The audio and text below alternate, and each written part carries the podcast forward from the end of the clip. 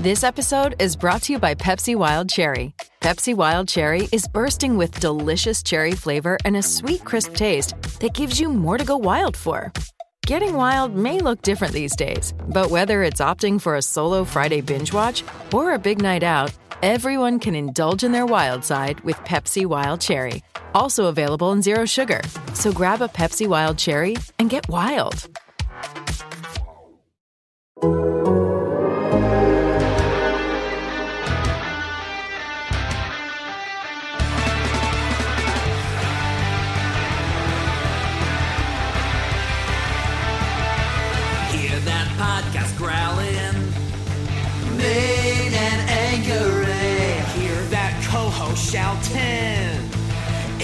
Daner and Jay.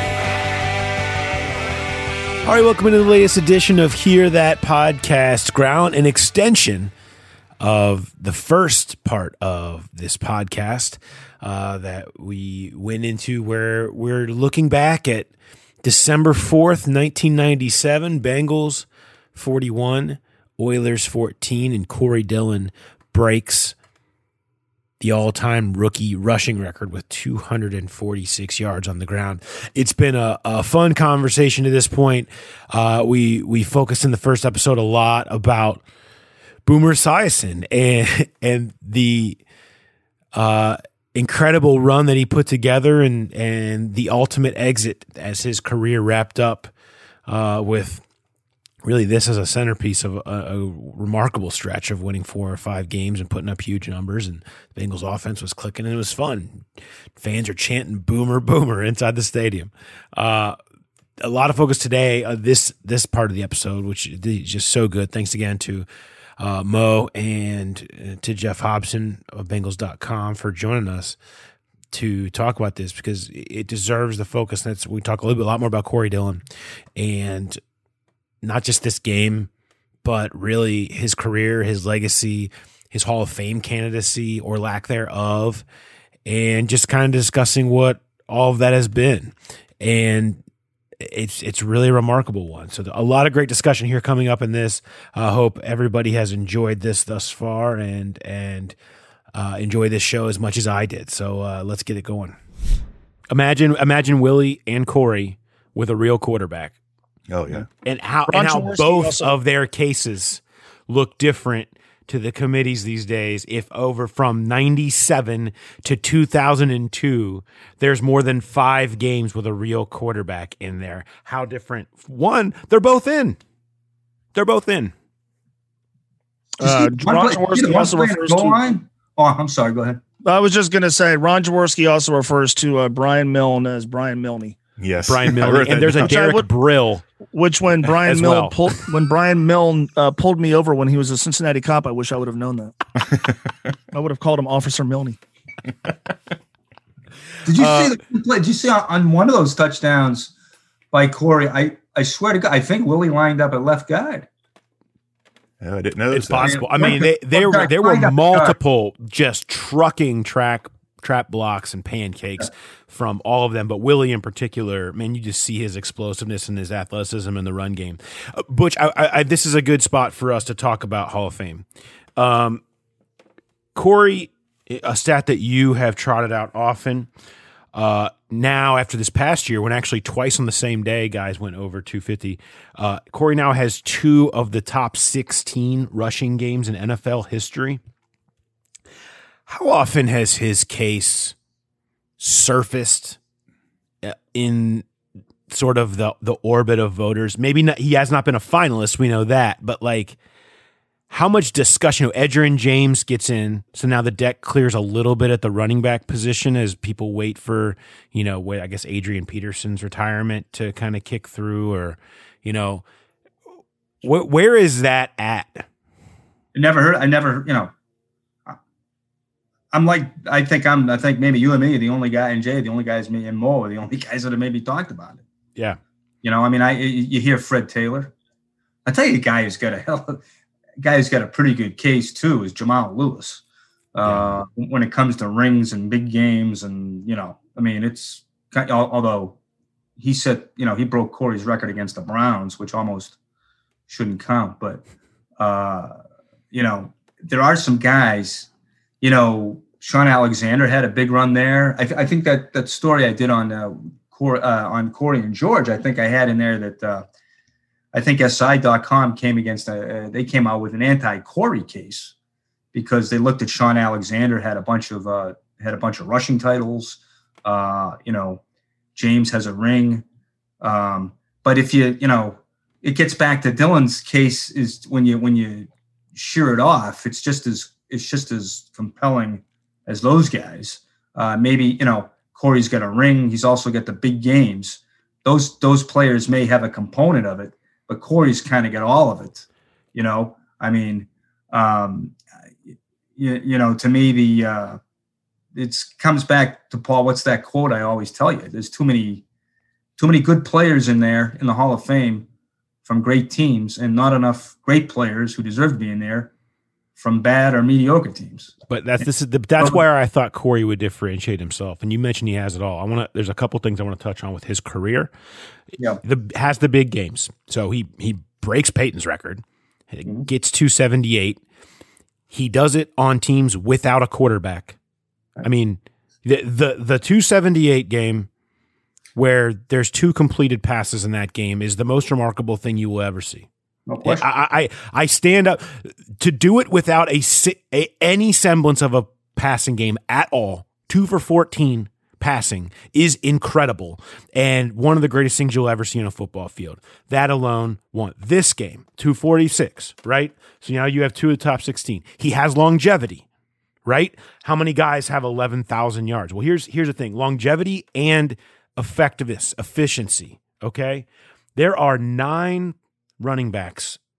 We're talking post merger, 9 running backs that have at least 10,000 yards. Corey finished his career with 11,241 and averaged at least 4.2 per carry and averaged at least 70 yards a game. So you're doing it on a weekly basis. You're doing on a per carry basis. You did it on a per year basis over the long haul. Only nine. Corey is on, on those. Fred Taylor is actually on that. Mm-hmm. All the rest are in the Hall of Fame. Walter Payton, Barry Sanders, Adrian Peterson will be, LaDainian Tomlinson, Eric Dickerson, Tony Dorsett, OJ Simpson. That's the list. And then Fred Taylor never played in the postseason, had a lot of problems with injuries, never had the run that Corey had in 04, where he goes for 1,600 plus and helps carry a team to a Super Bowl title like he did for New England. So now you you check the postseason box and the ring box, and not as a carried along. This isn't you know some guy latching on for a ring. This is sixteen hundred yards, three games with uh, I think he had almost he had over sixty carries in the three playoff games and and multiple touchdowns. And the longevity and the and the efficiency on every level. He checks every box. And but he those other nine guys, you know what the difference is between Corey and the other nine guys? They were all drafted in the top 10. Every single one of them, except Corey, who went 43 overall because of his problems at Washington. He plays on a bad team. He's not huge name coming out of college. And then those numbers become not as impressive and not even in the conversation. It's it's it's really his case is far more legitimate than anybody gives it credit for because no one else is really willing to dig into it. You did. I, I just think I think it's like, and then and then you know and then you get then you look at who's in. Jerome Bettis is the one that stands out. Jerome Bettis averaged three point nine yards per carry. You know they both had a Super Bowl seasons with at least four point five yards per carry and a thousand yards. Dillon had four. Jerome only had two. You know, but he's a Steeler. Yeah. Right. So you got to get in. Nickname. And, and that's Corey's. And that's Corey's argument. Corey believes he should be in, and he and his argument is put me on any of those teams. Put me on Pittsburgh. Right. Put me in Baltimore. Put me on you know. Put me on any of those teams. What would I do? Well, they did. They put him on New England, and look what he did. And look what he did. But, yeah, and and and the uh, and Jay can look into this probably. You and Jay and, and Mo, you guys are the uh, you guys are the stat masterstones. Hmm. Um, what what uh, what those guys that are in the hall, the running backs in the hall, their games, all their career games what were the passer ratings of their quarterbacks? Yeah. What were their yards per? What were the yards per attempt of their quarterbacks? Because there'll never be another season like 2000 where Corey averaged 4.6 yards per, and the opening day quarter and his opening day quarterback for the season averaged 4.7 yards per throw. Ought to be in the Hall of Fame just off of that season. I, I'm not I'm not good at at determining uh, who should or shouldn't be in the Hall of Fame, but it, it is remarkable to me that you say it's never been brought up. And when he retired, I, I was just starting my on-air career when he retired, and I remember, and I was doing this from a very limited standpoint. I was looking at compiling numbers, and you know, those th- there's there's great folly in doing that. But I'm like, all right, he has more rushing yards than O.J. Simpson, Jim Taylor, and Larry Csonka. He has more rushing touchdowns than Tony Dorsett. Um, the conversation should be had. If you say he's not a Hall of Fame after you have the conversation, okay, fine, I can live with that. But but the fact that it's so infrequently brought up, and you know, you were talking about Jerome Bettis. I I, I brought up when I was looking at this three contemporaries. You, you, Paul, you mentioned Edgerrin James. Corey Dillon has more yards per attempt than Edgerrin James, who played a significant chunk of his career with a Hall of Fame quarterback, one of the best of all time. Uh, Corey Dillon has more yards per attempt than Jerome Bettis, who didn't even average four yards per attempt. Now, Jerome played uh, a long time, right? A lot of longevity, and he got a ring. Uh, uh, Terrell Davis. Now, Terrell Davis tragically, you know, couldn't couldn't play exceptionally long, and and he had an, an incredibly very good but extraordinarily brief run as the best player on some really good Denver teams but we let him in despite the fact there's no longevity.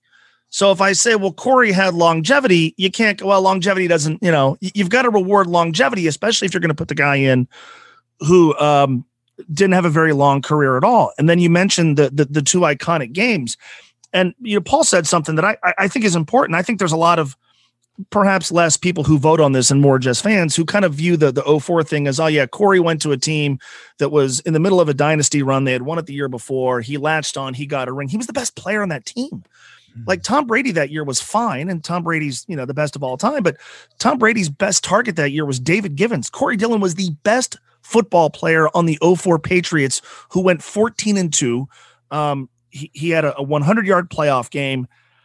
I don't know, man. That that that resume is really damn good. And and if you want to look at the resume and say, "Ah, I'm just not feeling it, fine. There's people who know a hell of a lot more about me who are qualified to say yay or nay. But the fact that the conversation is so easily dismissed outside of our little circle is astounding to me. It's, Yeah, it's, it- it's again, it's it's the whole, it's the reason why Anthony's the only guy in there. Right. It's it is. It's it's it's that it, it and Willie Anderson ends up in the same conversation because so much of their career was spent in the dead years where nobody paid attention until they randomly showed up and you know and, and didn't know how to pronounce anybody's name.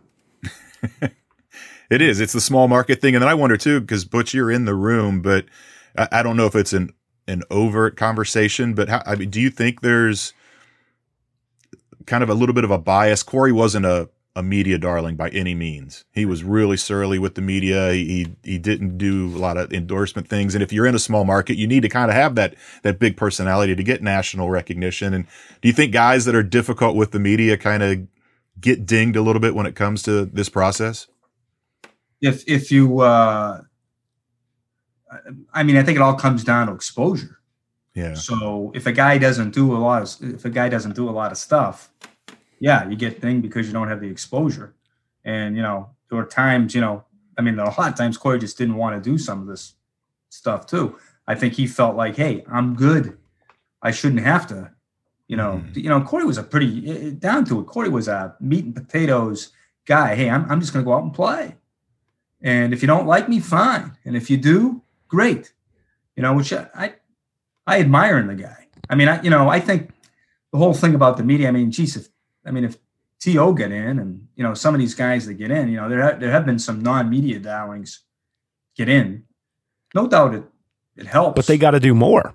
Yeah, I mean, when I remember, I remember talking to Corey when he kind of first started kind of resurfacing a few years ago around the 50th campaign. Uh, I mean, he talked about, you know, it's frustrating for him. He's like, and I'm not going to say this is the reason why, but how many guys that are sitting on a desk for an NFL program got to get in the damn Hall of Fame, you know? And it's like that is it may not be a big part, but when you're when you're splitting hairs amongst resumes like you would with Corey Dillon and Fred Taylor and Jamal Lewis and, and guys like that versus the Terrell Davises of the world and the Jerome Bettises of the world, when you that can be the difference. That exposure, that that winning over a, a, a, couple of voters here or there, and thinking about their case and who they were more often, more glowing, glowingly. And I think Corey suffered from that. And, you know, we kind of laughed, but there's a scene at the there's a part at the end of this game where uh, PJ Combs, who is a, a, a Bengals PR guy, a young PJ Combs, is sitting on the bench as the game is ending, trying to convince Corey to do media. Can you imagine being like, I'm not going to talk to anyone after I just went for 246 and broke the rookie record? But that's kind of how Corey was just like, ah, man, do I really got to do that? I mean, look, I just, I did my thing. It should be all good. And I actually text old PR man Jack Brennan about it. He said he, he couldn't get Corey to do it either. But luckily at the end of the day, Ki-Jana Carter of all people stepped in and said, come on, Corey, you got to do it.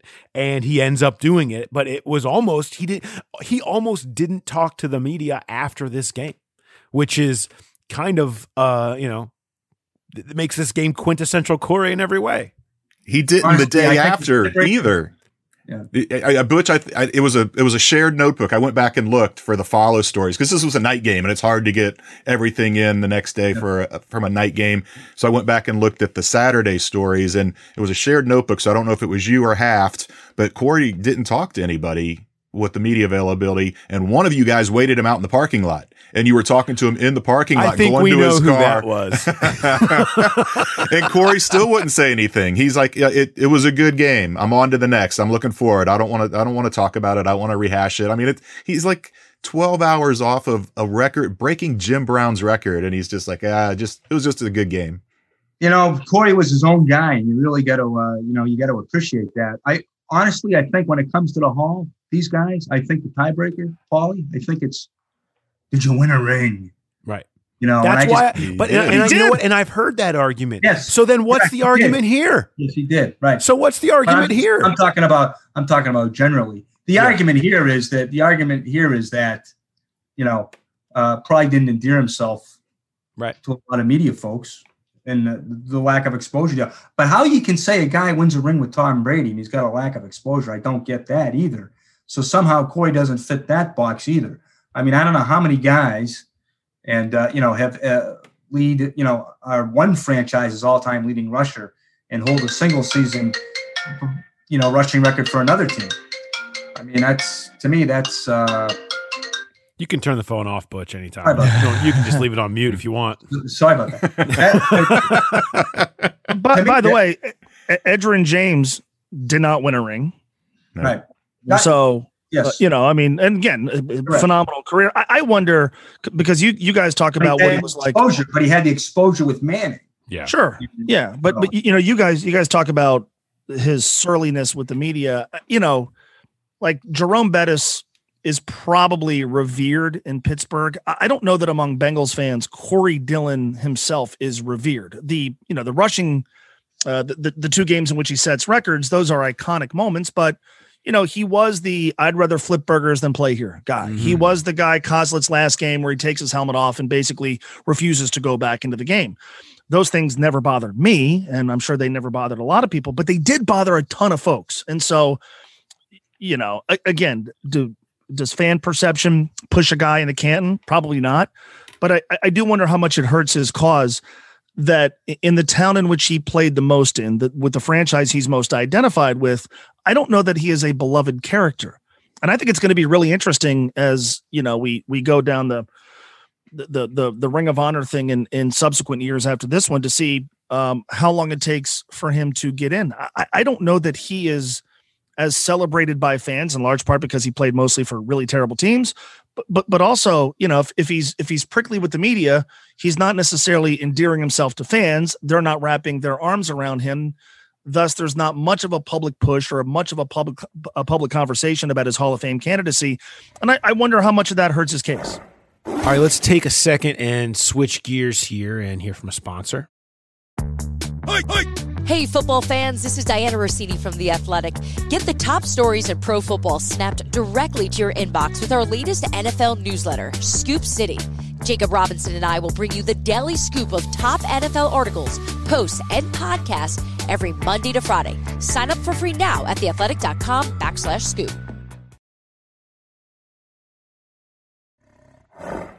So, I mean, so much of the Corey discussion with any fans that you talk to now and that, that I hear from is how much they love 278, right? It Mhm. was that game, man. That was so great. And almost gloss over or totally forget the fact that he did that type of stuff for so long here. It's like, it's almost like they define him as one game, even forgetting this one. Yeah, and, and even if even if you go back to 03 and and and and Butch and Jay, you're certainly more qualified than I am to talk about this, but but there was this sense that he wasn't completely on board with Marvin Lewis. And in 2003, Marvin Lewis owned this town, right? Uh, and he got hurt that year, and Rudy played uh, really well in the second half of the season. But there was this sense of, hey, the franchise finally turning around, and this dude's not on board. And and I I I feel like there's a lot of fans that just in the back of their mind they they hold against him the fact that uh, he wasn't a great teammate, which they have no evidence of, or he wasn't completely on board with being a Bengal, which there's a lot of lot of guys he would have company with there. Those things to me should have nothing to do with Hall of Fame candidacy. The numbers speak for themselves. Again, he is deserving of of having a a conversation among people who could do something about it. And it's remarkable to me that that Butch said uh, that really hasn't been the case. I think time heals. I think here in town, I think Mo, you ran through it very well there. Uh, you know, what the attitude was in 04, 03. I think it's tempered a little bit. I think Corey's tempered a little bit. I think, you know, I think, you know, for a long time he was angry at a lot of things. I don't think he is now. I think he's got the the uh, the gift of age and wisdom. And uh, I, I remember when he came back. I mean, he felt like that was big for him Mhm. to come back. Willie had to talk him into coming back. And he says, listen, we love you. The fans love you. You know, because I think he wasn't too sure. And um, you know, I think Corey really liked the experience of, of of coming back. I mean, I, I know I talked to him. He felt he was very we felt very welcomed by the fans. And uh, you know, I think his last act as a Bengal, right, was to throw his Right. uniform into the stands, right?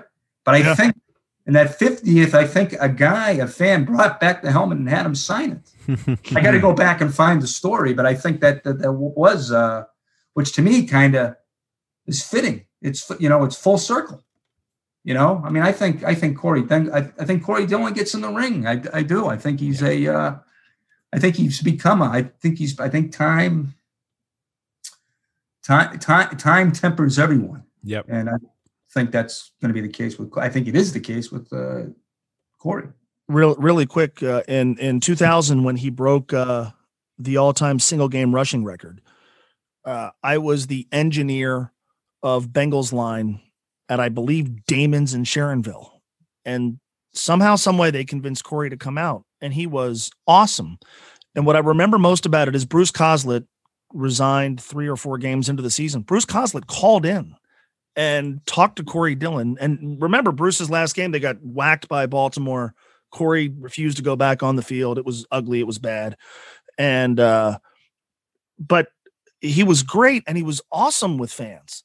I mean, he's, I remember him signing autographs and sticking around and talking to people. And, and that was rare. Uh, I did that for three years. It, it was rare that whoever the player guest was that day would be as engaging as he was on air, but mainly off. And so when I would hear people talk about him being surly or, uh, aloof, and I I would I would draw back upon that experience and go, God, what I saw was was anything but. What I saw was a guy who just set a record that may never be broken. It obviously has since. And uh, here he is out at some dumpy bar in Sharonville, um, and he could not have been friendlier or nicer or more positive. And so I I I have that memory, and so yeah, for me, I'd put him in the Hall of Fame. All, one- all go- I can go- say is he was. All I can say from a yeah, he was he was always great with me. He was accessible. He was polite. He was engaging. I mean, I you know I don't know I but you know you get in the bubble and sometimes you can't see outside the Yep. bubble. But that was my you know Corey had Corey had a tough you know Corey had it tough. He didn't have it easy like a lot of guys. You know, and uh, I just you know or like some guys. I mean it was a it was a tough road for him, and I I think that uh, you know I don't know I I just uh, I'm with I'm with you know Mo. I think he's uh, I think he gets in. Yeah. Uh, one other element to tie a bow on the uh, Corey talk here is so the 1997 Rookie of the Year uh, award comes out, and honestly, I had to do a double take and dive deeper in to figure out how anybody beat him on it. We mentioned, I mean, this is not even a conversation if you know Bruce plays him at all in the first part of the season, you know, and so basically, Bruce Coslet steals Rookie of the Year award from Corey Dillon is really the, the headline here. Uh, but you you end up with his stats in comparison to Warrick Dunn, who does win. They're the only two main competitors in this when you really look at it, unless you're a big Jake Plummer's 15 interceptions fan. Uh, but he ends up yards per game, even despite all the games he plays and only rushes like four times or something like that early in the season, he still averages 70.6 yards per game, Warrick Dunn 61. He averages 4.8 yards per attempt that season, Warrick Dunn 4.4. He racks up 1129 total, Warrick Dunn 978. Uh, total touchdowns, rushing and receiving, Corey 10 to 7. Warrick Dunn, as you remember, I mean, top 12 pick, super explosive rusher, receiver, Marshall Faulk mode type of guy.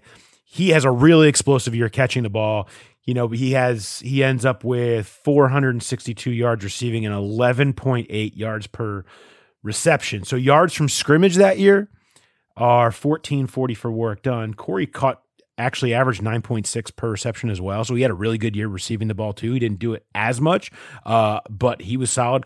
So he ends up Corey with let's see 52 yards less than Warrick Dunn yards from scrimmage total.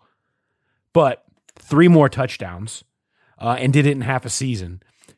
Tampa Bay goes ten and six. Bengals end up seven and nine, and we're totally, you know, they were out of it from the beginning and kind of forgotten. That ends up being the difference, really. Team success and the flashiness of Warrick Dunn as a top 12 pick. And he, his highlights were flashy. He was super fast. Um, end up tipping the scales to him. But I don't know, man. It's, it's, really one extra game that Bruce plays Corey. And we're probably talking about this being a different way.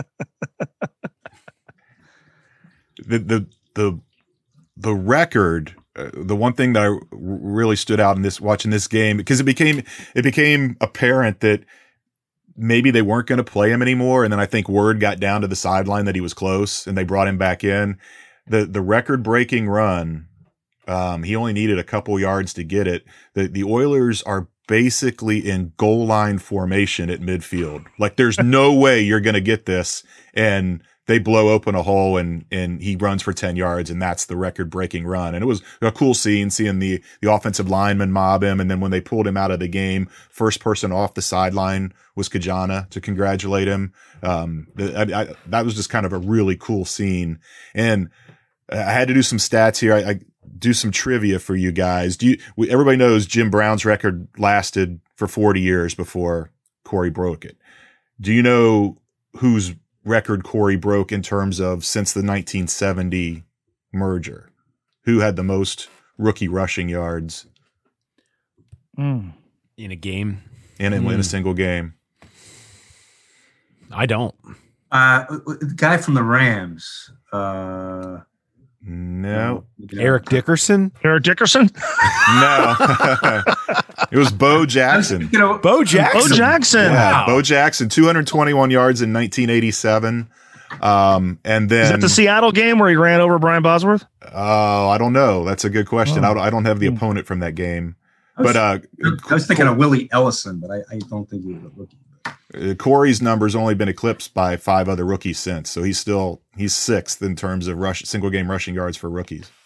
I mean, that's well, the thing. Those two games, those were not fly by night records. One was 40 years old, right? And then Walters was one of the great records in sports that was on, it was for 23 years. I mean, he held it for 23 years. So I yeah. mean, it was it wasn't just like uh, I mean, Corey's didn't last that long, but I mean, um, the two records he broke, he smashed. And then I think Anderson, I think Mike Anderson broke his rookie record, I think, in 2000, I think.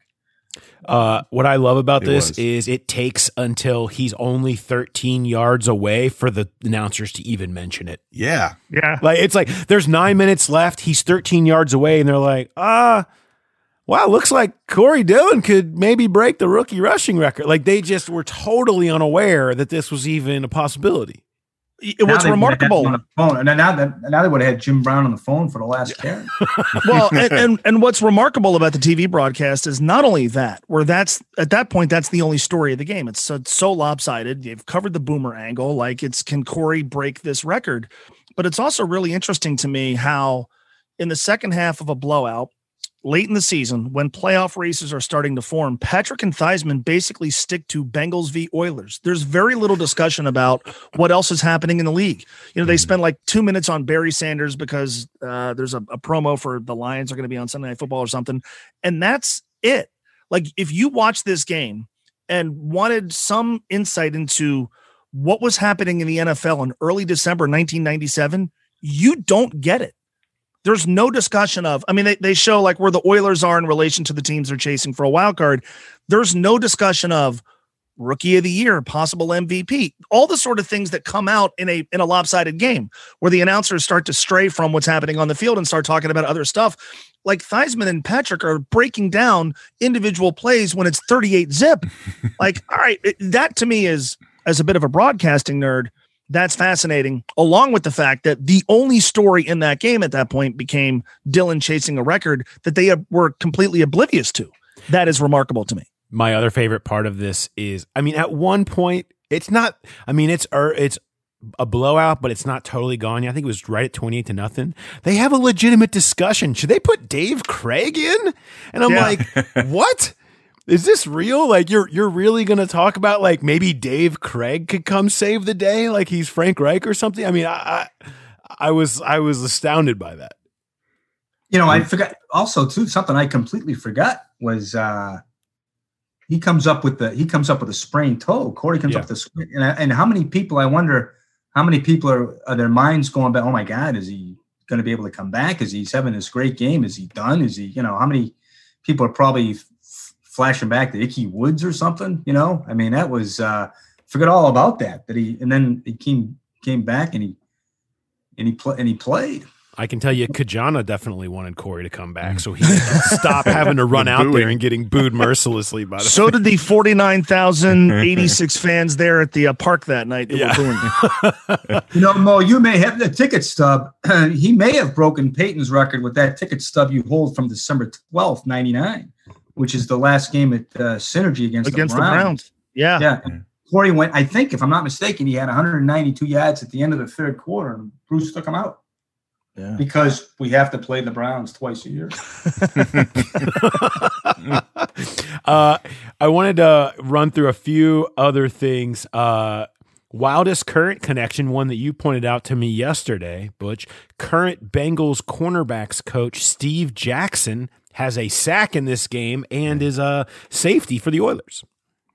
And he and he and he gets ripped off on that play on that running into the kicker. Yeah, they, uh, I think he's the guy who ran into the kicker. Yeah. By the way, I was wondering how many how many times would Darrin Simmons, the Bengals special teams coordinator, how many times would he have gone ballistic in that game? They might have had to have carried him off if uh, Simi had coached that game. But uh, yeah, no, J- yeah, Jackson was in that game. I've talked to him a little bit about that game about trying to tackle uh, tackle Corey. Uh, I thought he had I thought he had started that game, but it looks like he was kind of rotating there. Yeah. But uh, yeah, Steve Alwan, you know, Steve played I think seven years with those guys, eight years. Yeah, I think the last game he ever played was that Super uh, was the Super Bowl game. Yeah. A- another nugget from this game uh, in the making me feel old category. Uh, you have Jon Runyan and Bruce Matthews there for the uh, Oilers on their offensive line. With Jon Runyan Jr. currently playing for the Eagles, Bruce Matthews has multiple kids that are already, including Jake Matthews, who've been in the league. Kevin, his son Kevin's been in and out of the league. Uh, you know, you've got you've like their whole line has just had kids who are just turned into monsters in the league, which is great. Hey, did you notice? I, I, talked earlier about the parallels between the, the 90 playoff game and this. The, the creepy white van was replaced with the creepy suburban. no, there was a, it wasn't in the corner of these in, in zone. It was right behind one of the goalposts. It was this big suburban just sitting back there behind the end zone. And Who Dey was wearing like these mini stilts. I don't know why they had a mascot on mini stilts, but you would see him out there after extra points doing his thing. And it's like, who, who thought that was a good idea to put a mascot on stilts? Wow. and the misspelled jungle banner was that was one of my favorites That's too. unfortunate. That's un- you, you probably should know how to spell jungle at this point. There's no doubt. Uh, what is um, what's kind of the most lasting moment for you guys when you kind of think back to? Is there is there that you'll kind of take away from this as we wrap it up? Corey could have and maybe should have had five touchdowns. The second touchdown Mm-hmm. that they scored, they do a play fake to him and it's wide open. But it was one of those patented boomer play fakes where he faked everybody out and threw the touchdown pass to Tony McGee. And um, Corey scored the first touchdown. McGee had the second. And then I think Corey had the next three. Um, but he, he very easily could have had five touchdowns in that game. Butch. Hey, uh, no, I just I thank you guys for uh, getting me involved in this for so I could go back and watch it because I never would have might have been one of the you know next to last things I ever would have done. uh, but to go back and watch that game, and I was glad I did. And uh, I guess it's just uh, the way the offensive line, uh, you know, surged around him after he got it. Hmm. And I think also too, I think I think Jim Anderson, I think the running backs coach, I think he's the guy that let Bruce know. I think that uh, he was uh, he was he was close to the record, and Jimmy got him back in. I can almost hear Geoff Hobson in the press box that night. Run the ball. If you think I'm going to say, if you think I'm going to say that on September 12th, you should have heard it on December 4th. Because he, because look at how many times they did. Um, it was an interesting shot. You know, f- talk about feeling old. How about Bieniemy, who's probably going to be Yeah. an NFL head coach sometime soon? You know, playing at that game, and um, you know, uh, I guess I, I mean it's uh, it's amazing to think. You know, since I'm old, it seems like it was last Thursday night. yeah. No, I mean it goes it goes fast, kids. You play it. What's yours, Mo? you know, it, it just watching this reminded me we we make fun of the 90s and understandably so, but but there, there were these especially 95, 96, 97, there were these like small little glimmers of of hope that the Bengals provided. Um, there was Shake and Blake. There was the way they played at the end of the 96 season after they uh, got rid of Dave Shula. And it was a lot of fun to be a Bengals fan those last five weeks of 1997. There was the fact that they won some games. There was the nostalgia of Boomer coming back and the, you know, the, the intrigue that, that that provided thinking about maybe him being the quarterback moving forward.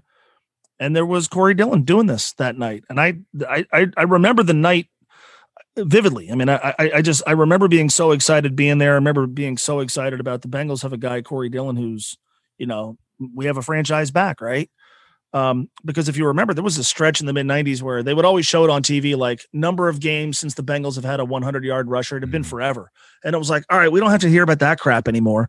Um, but I, I just, when, when I, when I, when I think of the Bengals in the 90s, these are the sort of moments I think of because they were so few and far between and fleeting. And they always ended up in, you know, um, not not not necessarily being anything the franchise built on, but but I I, I do I do think often of games like this, moments like this, where something cool happened and it made you feel like the franchise was about to turn around. And while it didn't for a long time, in those moments they were a lot of fun. They were a lot of fun to watch and and uh, to a degree be a part of. They meant more when the team was bad the rest of the time. Like it, it Yes. felt, it, it just, it, it had an extra excitement and an extra enjoyment level when you'd seen so many bad games. It was such a pleasant surprise to go feel like things were actually moving in the right direction. I, I think, you know, I think for me, it's watching Dillon celebrate getting it with all his offensive linemen and like that, mm. that joy of, of, it felt like the linemen had done it, you know, like, like, Yeah. then they did but it was like their award and it and it and their night. And I thought that was pretty cool for a bunch of guys who had started one and seven, toiled, and felt like they found something to be on national TV, to get the announcers to by the end of it actually be pronouncing their names correctly and, and recognizing what they had done and what Corey had done and kind of establishing themselves a little bit. I'll remember that and and PJ begging Corey to, to do media and failing. uh, guys, thanks so much for doing this. It's a ton of fun. I enjoy doing these, and uh, this was a good one to look back on. And uh, we we will we will have to we will have to do it again sometime. Anytime. Anytime. Thanks, guys. Really I would love to. Yep. Absolutely. Have a good one, everybody. Thanks. For, thanks, everybody, for listening. To This. We'll talk to you next time we hit the podcast.